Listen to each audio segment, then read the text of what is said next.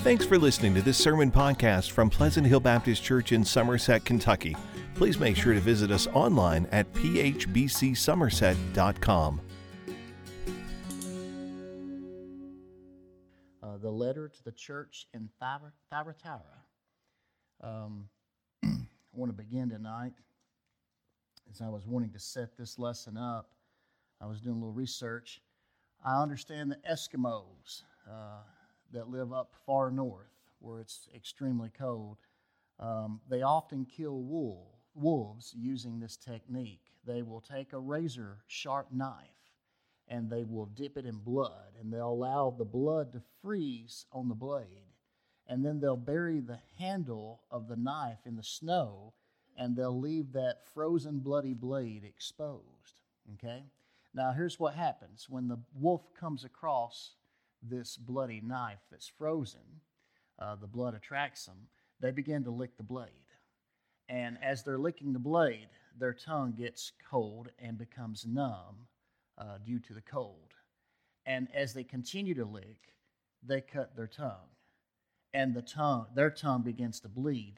And they begin to lick the blade faster and faster and faster, unaware that they're consuming their own blood and it's a slow death. I hope I didn't gross you out. uh, within time, the Eskimos will return and they'll find the dead animal and they'll bring it home. In the same way, tonight we're going to talk about the danger of compromise. In the same way, our enemy, the devil, wants to numb us through compromise. And over time, like the wolves, we don't realize that we're dying inside because the enemy desensitizes us until we become numb to the things of God. And that's what we're going to talk about tonight is the danger of compromise, which you can see in this church at Thyatira. Thyatira was a small city.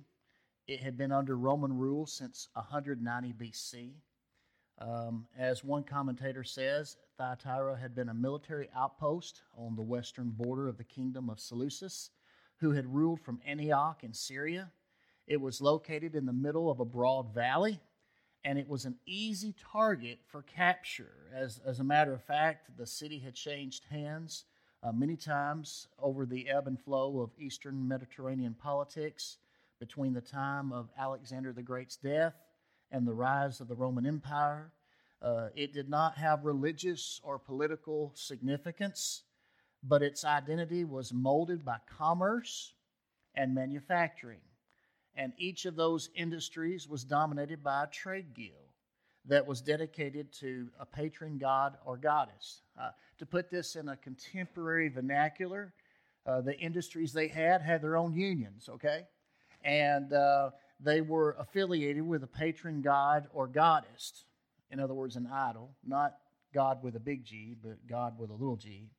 And among the trades most in evidence uh, according to archaeological discoveries, were metalworking and the dyeing of fabrics. In case you're wondering, when you think about Thyatira and you go, where have I heard that, you know, that name before? If you're familiar with a story in the book of Acts, chapter 16, there was a woman named Lydia who Paul the Apostle um, met at Philippi in the region of Macedonia and he led her to the Lord. She was an exporter of purple cloth from the city of Thyatira. And the influence of the economic sphere of life, according to these trade guilds, challenged the church's witness. Now, what do I mean by that? Well, many times at these uh, trade guild banquets, they would combine food that was sacrificed to idols and sexual immorality and this would be held in honor of the patron deity that they worshiped or supported. Uh, this was very prominent in a city like Thyatira.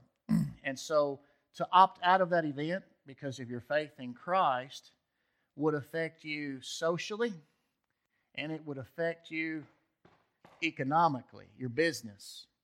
And so that meant that you might give up social acceptance and you could risk economic loss. So it was a very, this was a very real uh, dilemma. Um, as we begin to look at the letter that Christ has for this church, let's read in Revelation 2, beginning in verse 18. The Lord says, Write to the angel of the church in Thyatira, Thus says the Son of God, the one whose eyes are like a fiery flame and whose feet are like fine bronze. I know your works, your love, faithfulness, service, and endurance. I know that your last works are greater than the first. But I have this against you. You tolerate the woman Jezebel, who calls herself a prophetess and teaches and deceives my servants to commit sexual immorality and to eat meat sacrificed to idols. I gave her time to repent, but she does not want to repent of her sexual immorality. Look, I will throw her into a sick bed, and those who commit adultery with her into great affliction. Unless they repent of her works, I will strike her children dead. Then all the churches will know that I am the one who examines minds and hearts, and I will give to each of you according to your works. I say to the rest of you in Thyatira, who do not hold to this teaching, who haven't known the so called secrets of Satan, as they say, I am not putting any other burden on you. Only hold on to what you have until I come. And the one who conquers and who keeps my works to the end, I will give him authority over the nations, and he will rule them with an iron scepter. He will shatter them like pottery. Just as I have received this from my Father, I will also give him the morning star. Let anyone who has ears to hear listen to what the Spirit says to the churches. Father, bless the reading of your word tonight. Help us to understand it, and Lord, help us to obey it with the grace you give us. In Jesus' name, amen. Um, let's sort of walk through this. By now, you see the pattern in each of these seven letters. It showcases an aspect of Jesus that you saw in Revelation chapter 1, the original vision that, that John had of the glorified, risen Christ. It always starts with that.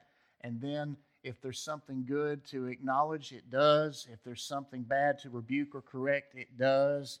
And then there's further instructions and then there's always to him who overcomes. And then there's always that appeal to he who has ears, let him hear or listen to what the Spirit says to the churches. So in verse 18, he's told to write to the church in Thyatira, Thus says the Son of God. Uh, this alludes to a messianic psalm called Psalm 2. You know, Psalm is the biggest book in, in our Bible out of the out of the 66 books in the Bible, the, the thickest one is the book of Psalms. It's about halfway in the middle of your Bible in the Old Testament. There's 150 chapters. And Psalm number two is a messianic psalm because it, it, it, if you read that entire psalm, it's pointing to a coming Messiah. And I just want to read three verses. It's Psalm 2, verse 7, 8, and 9. It says, I will declare the Lord's decree. He said to me, You are my son. Today I have become your father. Ask of me, and I will make the nations your inheritance, and the ends of the earth your possession. You will break them with an iron scepter, you will shatter them like pottery. So when when Jesus says that he is the Son of God, it alludes to Psalm 2 because there it says, The Lord said to me, You know, today you are my son. I have become your father. And then if you'll go down there in Revelation 2, this letter to the church at Thyatira, if you look at verse 27, you'll notice that that's a quote uh, from the Old Testament. When it says, He will rule them with an iron scepter, He will shatter them like pottery, that is a quote from guess where? Psalm 2, verse 9. And so the Son of God, uh, this points to the promise that those who overcome will share his authority over the nations. Um, the eyes of flame, uh, the, the eyes are like a fiery flame, it says in verse 18, and his feet are like fine bronze. Uh, one commentator says this the eyes like a flame of fire, and the feet like burnished bronze are also taken from the heavenly vision in Daniel chapter 10. Uh, we've already made connections at this point uh, between Daniel's prophecies and the Revelation prophecies, how they're connected. Here's another one. Uh, this image of uh, eyes like fire and feet like burnished bronze come from a heavenly vision that Daniel had in Daniel chapter 10, where the man who appears unfolds God's judgment against pagan nations, okay? Against pagan nations. And here you're having a quote from Psalm 2 where the Son of God is going to inherit what? The nations and rule over them. So, do you see how all of this is connected? Um, the image of Christ with the eyes of fire appears also in his depiction of Revelation 19 when Christ comes riding on the horse to judge and to make war. Uh, the fact that Jesus refers to himself here as the Son of God uh, may be because the citizens of Thyatira had two deities that they worshiped, and they were both considered sons of Zeus. If you know anything about Greek uh, mythology, they had a lot of different gods, little g, and Zeus was like one of the top ones or the top one. And so to be a son of Zeus would be a pretty high ranking little g god. But here is Jesus, the Son of God, with a big G, capital G. And so he's he's letting them know exactly who he is and the authority he has. And so this anticipates uh, all of this, referring to the, the image in Daniel 10 and Psalm chapter 2. Uh, this is pointing to Jesus is that Son of God who has authority to judge and to rule and to reign. And he is the inheritor and the executor of that because he is the Son of God. What a picture, okay? Before we go any further in this letter from Jesus to the church, just realize that's the image of Jesus that he's putting out there. I'm that guy, is what he's saying, okay? I am the Son of God who will inherit the nations, who will rule over the nations with, you know, an, an iron scepter, and I will shatter them like pottery. In other words, he's going to have absolute authority. He's going to be king of the hill. He's going to rule and he is going to reign. And then what you will find out at the end of this letter is that if we are in Christ and we overcome as well, we will share in his rule, we will share in his reign. And that's pretty awesome when you think about it. In verse 19, he commends this church. Okay? He says, I know your works. And he says some impressive things. He mentions four things. He points to their love, their faithfulness, um, their service, and their endurance. Now, if you think about how those are kind of all connected and interrelated, I believe it indicates that they are ready and willing to be a faithful witness to Christ even if they are persecuted. We've already seen some of that happen already in Revelation 2 and some of the other churches. Uh, he is commending them because they, they prove their love through obedience. They are faithful. He can rely on them. They are serving Him. And even when it gets hard, they endure. You see how all that's connected their love, faithfulness, service, and endurance. So they have been faithful witnesses of Christ despite the price they've had to pay for it. And then to go a little bit further than that, he says in verse 19, I know that your last works are greater than the first. That's a very good compliment. I mean, it really is. I don't know if you catch that, but let's kind of contrast that for a minute with the church at Ephesus. There in at the first the first church there in Revelation 2, the, the letter to the church at Ephesus, Remember, he told them, I have this against you. You have lost your first love. And he told them to remember the height that you've fallen, repent, and do the works that you did at first. Okay? Come back to your first love. Okay? So when Christ dealt with Ephesus, he, t- he took them back to, hey, come back to your first love. Do the things that you did at first. Now he's contrasting the church at Thyatira and saying, look, your last works, the things you've recently been doing, are greater than are greater than the first. In other words, from the day you've come to know me, until now, you're making progress. Okay? Because your last works are greater than the first. So you're growing. You're, you're, there's improvement. There's progress that can be made and demonstrated. And obviously, because he knows their works, he's seen them grow in love, grow in faithfulness. He's seen them grow in service and endurance. What's not to love about that, right? I mean, I, I would take that report card uh, any day, wouldn't you? But he's not done, is he? There's always a but.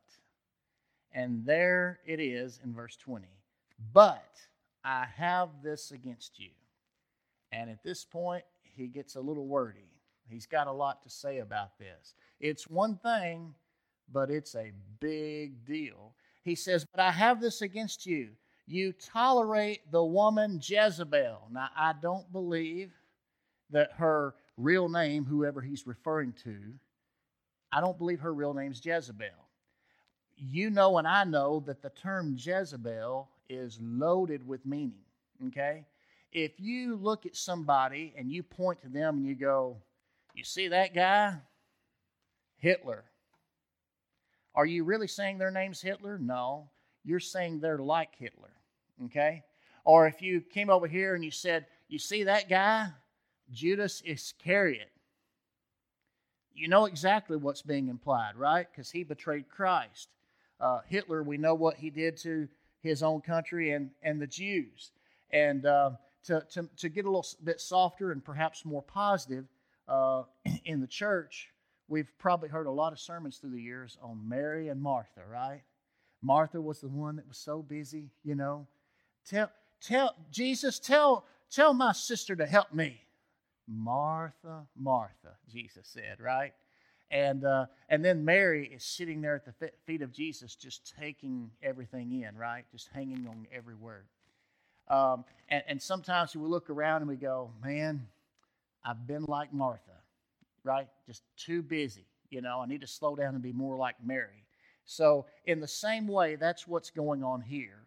Uh, Christ is pointing to a individual, a woman in the church that has a, a leadership teaching role, and he's calling her Jezebel.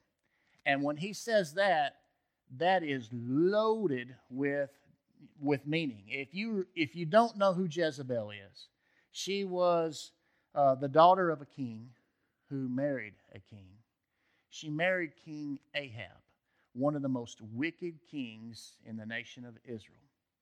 And let me see if I can put it in perspective. So, if you remember Elijah the prophet, remember Elijah the prophet?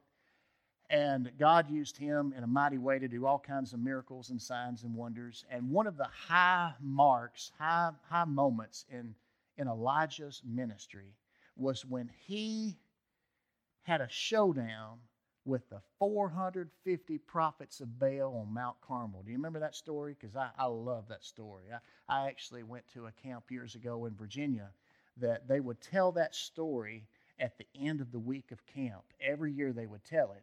And their trademark was, Herman, that uh, it, was a, it was an outdoor amphitheater. We were in a bowl, okay? And they had these, uh, these bleachers going up the hill all the way around. And so everybody's sitting there. And they had this big bonfire there, you know, down there in the hole. And uh, they had a speaker up there, and he would tell everybody the, the full story with, you know, vivid detail, you know, about how Elijah felt like he was the only one left that was faithful to God. And God said, No, I've got a thousand people that refuse to bow the knee to Baal and God leads, it, uh, uh, leads Elijah to confront Israel and say, How long? I mean, he pointed to his, his own people, his own nation. How long will you waver between two opinions? If Baal's God, let's serve him. But if God is God, let's serve him. And at that point, he had a proposition I am going to build an altar. And the God that answers by fire, that's the one that's really God, and that's the one we worship. And they're like, that's a good idea. And so the 450 prophets of Baal got together and they built their altar. And then Elijah built his. And when the time came and the day came, just waiting and watching. And they did all kinds of rigmarole. I mean, the prophets of Baal, they did all kinds of shenanigans and antics. And at the end of the day, nothing happened. But at the time of the evening sacrifice, Elijah was there and said, It's time. Now, the context of the story was there had been a famine in the land.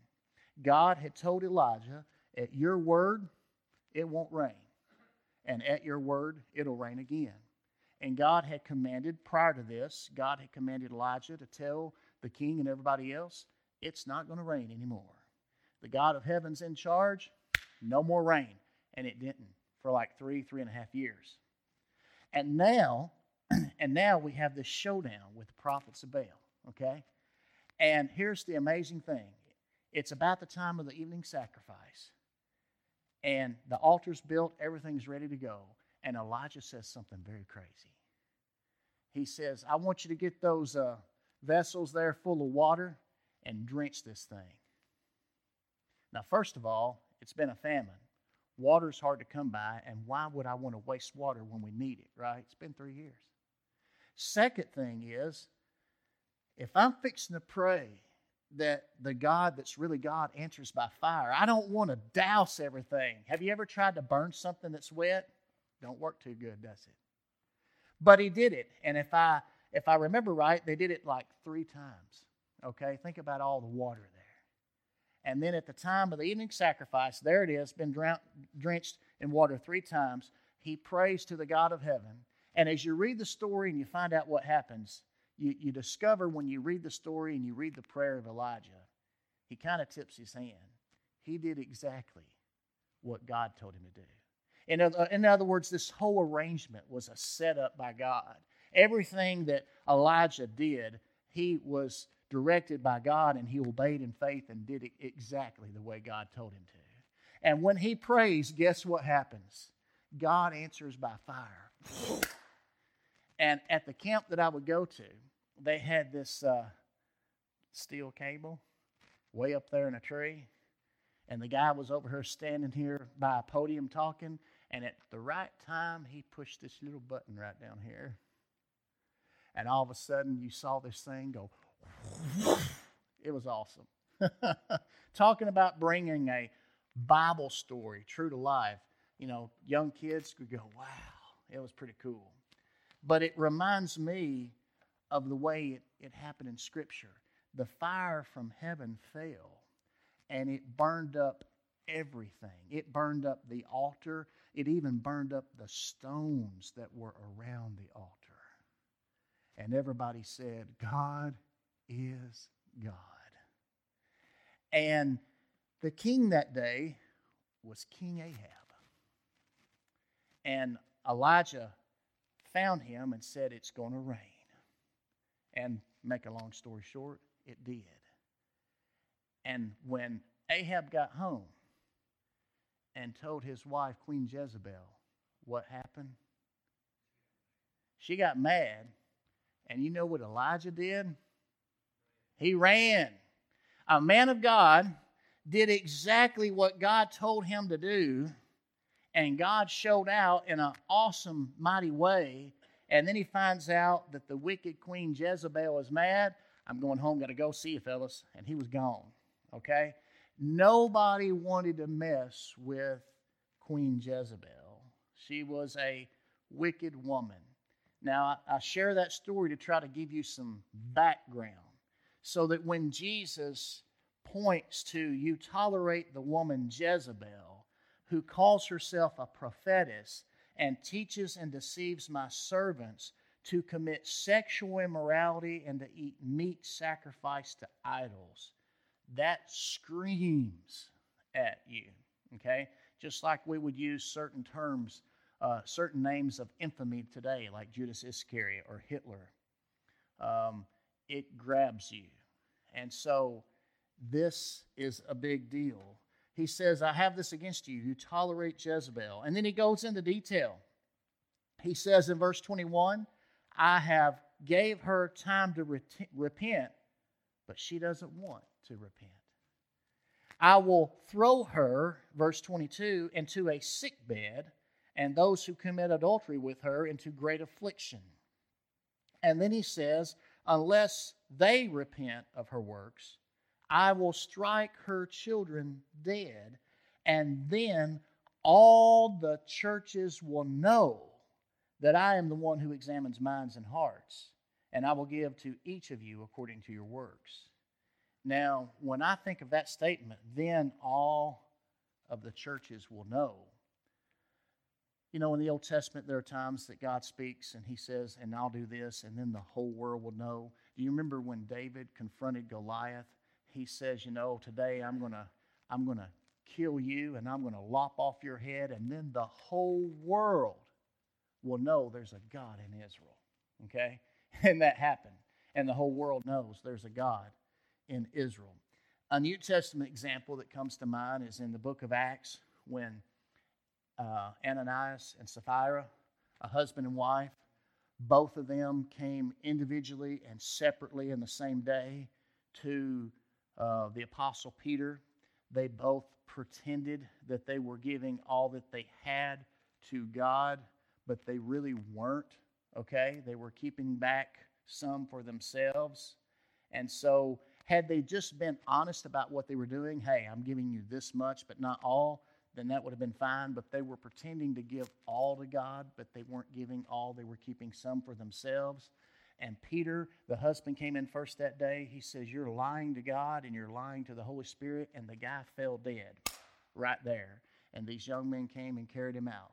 Later that same day, the wife comes in, same scenario, and he says, You're lying to God. And she dies, and those same men that buried her husband take her out too.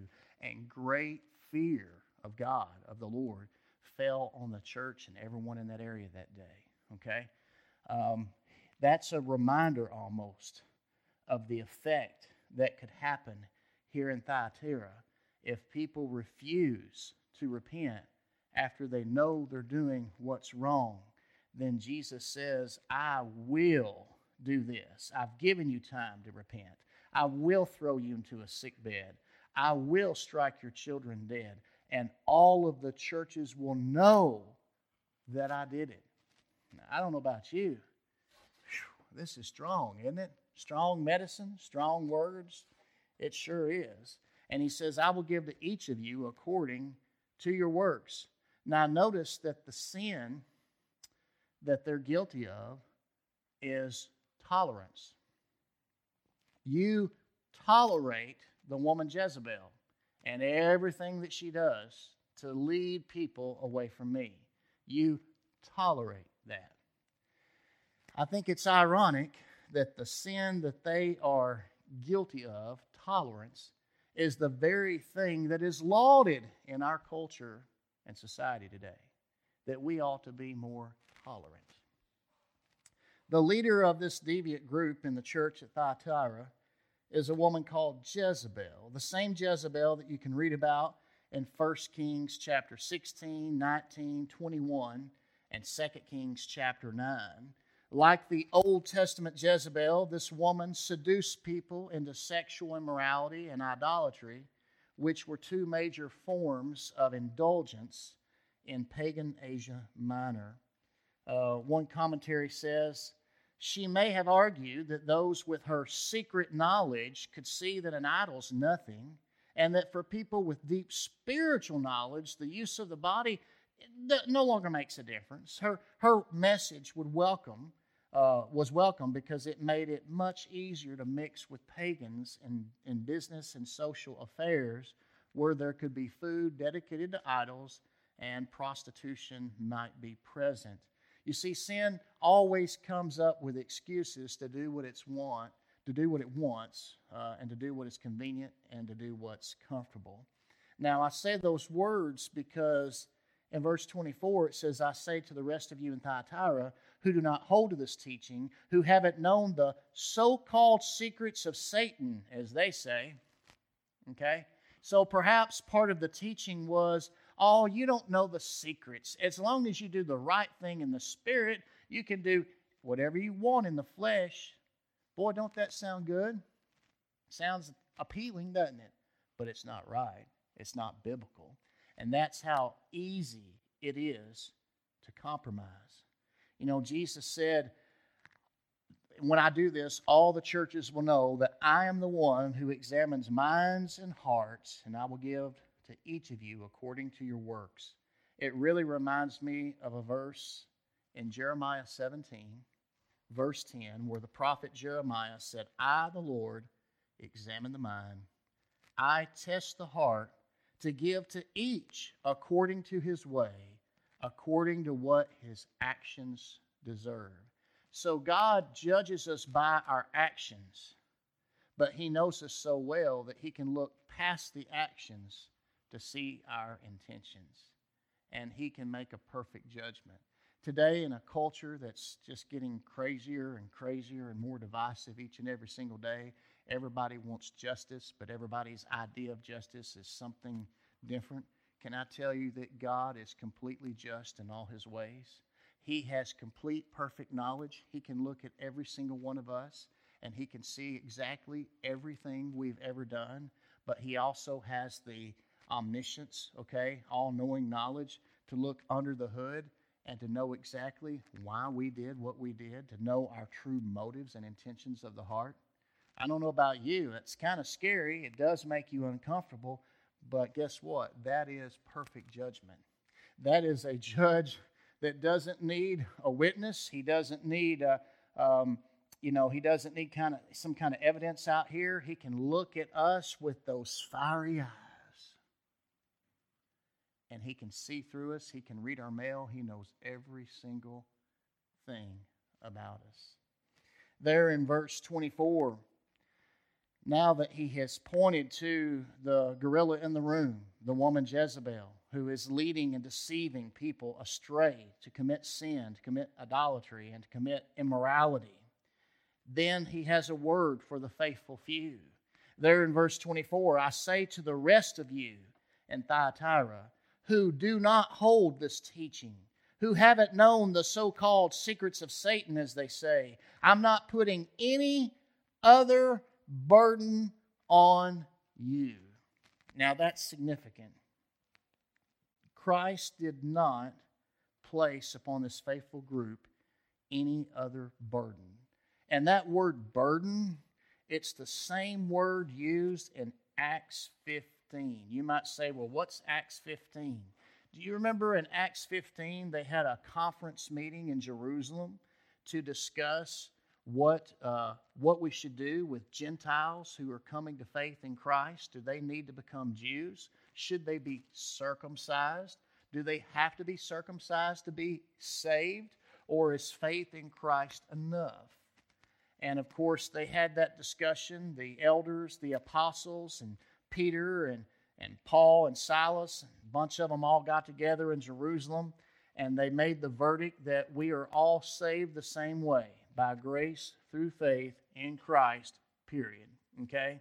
And when it came to uh, how the Gentiles relate to um, the Jews, here is what they said in verse uh, Acts 15 28. It says, For it was the Holy Spirit's decision and ours not to place further burdens on you beyond these requirements. And they requested four things abstain from food offered to idols. There you go. There's one. we have already talked about that.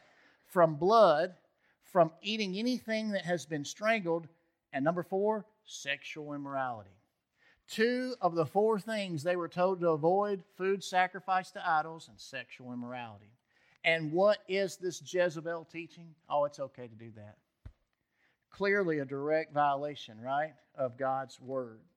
And so that is that that that just sort of ties everything together when it says, "And I'm not putting any other burden on you." Well, where have we heard that before? Over here in Acts Acts 15, where it's faith in Christ. That's all it takes for you to be saved. But for the sake of Jewish believers and Gentile believers to get along, you need to avoid these four things. And two of the four things are being lifted up, or being uh, propped up, or being taught by Jezebel in this congregation at Thyatira.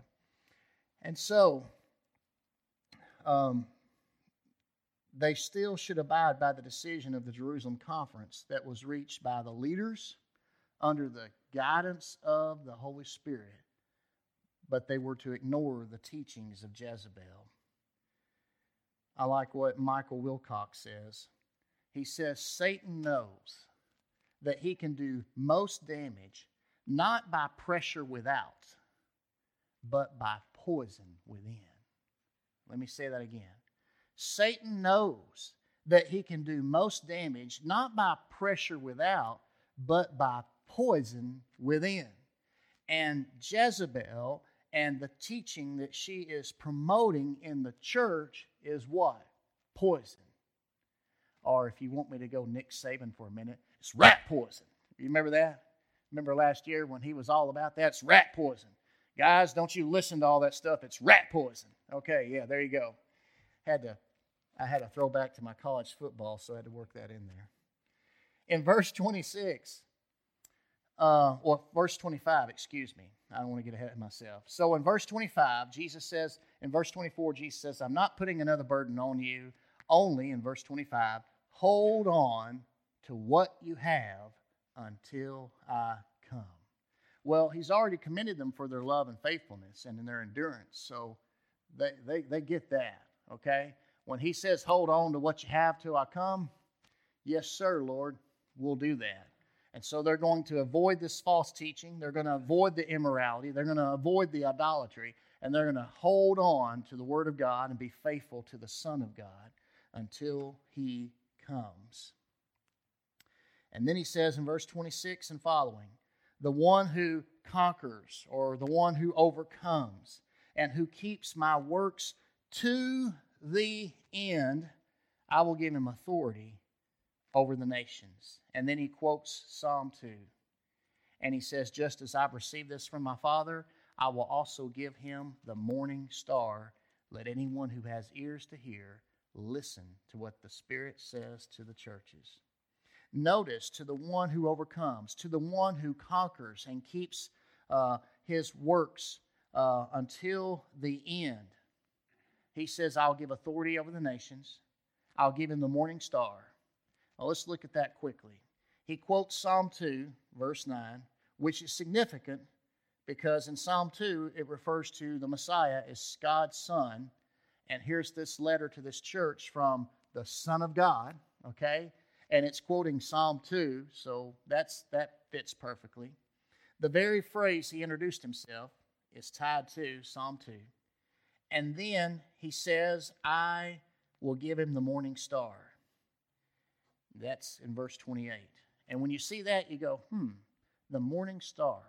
Where have I heard that before? Well, you haven't yet, but you will. When you read through the entire book of Revelation, when you get to the very last chapter, chapter 22 of Revelation, in verse 16, as Jesus is signing off on this letter, in Revelation 22 16, I, Jesus, have sent my angel to attest these things to you for the churches. I am the root and descendant of David, the bright morning star. The bright morning star is a name of, among many names. It is a name for Jesus. And so Jesus promises his people not merely dominion, hey, you will rule over the nations with me, but you'll have a better treasure and a deeper joy. You'll have him. You will have him. And that's awesome. Michael Kuykendall says the morning star is Jesus, the prophesied messianic deliverer who inaugurated righteous judgment with his death, burial, and resurrection, will complete it at his second coming.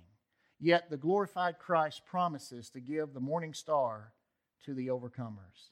This emphasizes not only eternal life and divine presence and glory with Him, but to share in His victorious rule. And that's exactly what He's saying. He says, if you will overcome, and if you'll be hold on to what you have until I come, and you conquer, and you keep my works until the end, then I will give you authority over the nations. You will rule and reign with me. Wow. That's pretty awesome, isn't it? So, the church in Thyatira, the character of Christ that's represented is the Son of God who has these fiery eyes and these feet of bronze. He is the searching Son of God. He can look into your soul and read your mail. He knows everything about you. He recognizes that their strength was their love and their service, their faithfulness and endurance. Yet the problem in the church, the sin in the church, was false teaching that promoted immorality and idolatry. And he was calling them to turn away from that and hold on to what you have until I come. And the promise is if they do that, one day they will rule and reign with Christ over the nations. That's awesome. I like what another commentator says. I'm going to wrap this up. He says Christians now know that the destruction of rebellion takes two very different forms. Okay? Repentance and faith in Christ leads us to crucify the old man, and the fire of hell ends the rebellion of the unrepentant. Wow. That's the reality of it. So, my question to you is this How do we respond to compromise? Well, when you read this letter, it's pretty clear. To be proactive, we ought to refuse it. We ought to refuse compromise at hello. Okay? If the devil knocks on your door, rings your doorbell, say, Jesus, would you answer that? And flat out refuse it. However, in the event that we compromise, we slip, we stumble, and we go, man, I, I made a bad decision and I don't want to be here, but that, that's how I got here is I, I made a wrong turn, I made a, a bad decision, and now I've compromised. Well, praise God, we have a gracious, merciful God who wants you to repent, who commands you to repent, and even Jezebel, with all the evil things that she was promoting, even the Lord said, I have given her time to repent. The Lord was dealing with her, was dealing with her sin. He was giving her time and opportunity to do the right thing.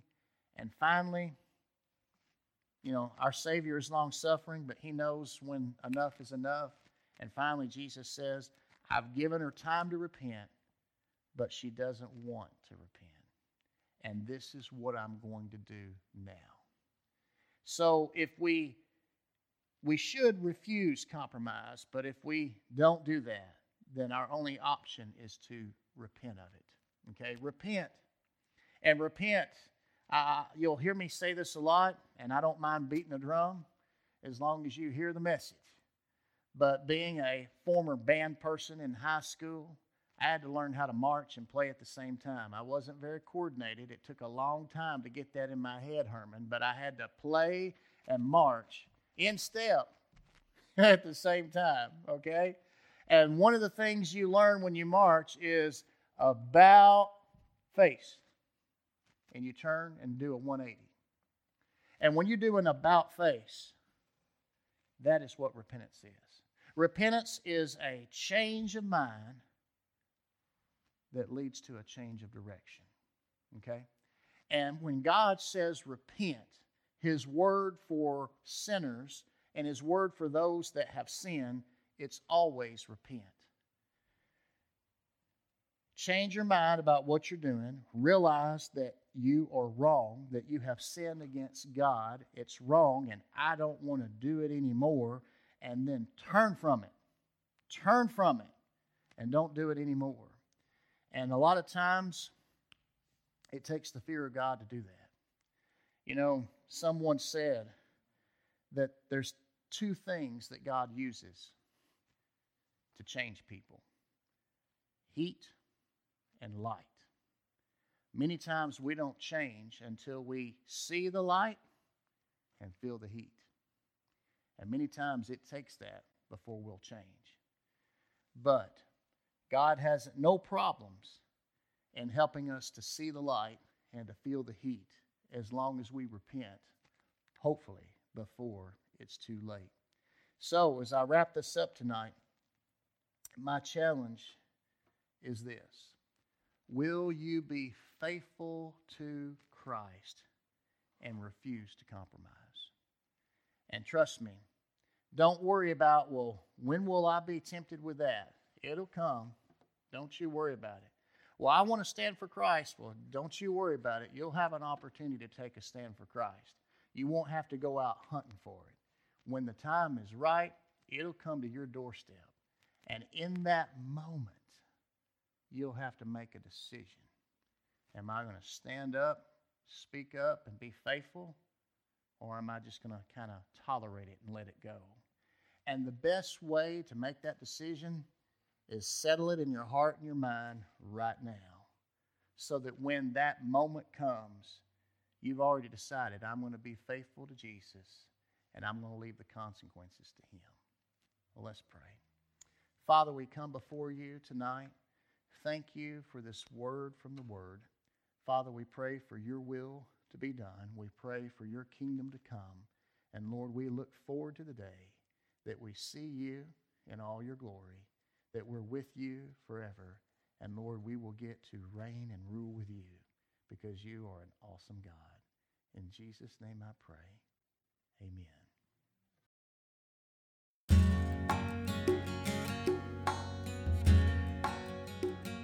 Thanks for listening to this sermon podcast from Pleasant Hill Baptist Church. To learn more about the church, find out meeting times, or learn how to contact the pastor, please visit phbcsomerset.com.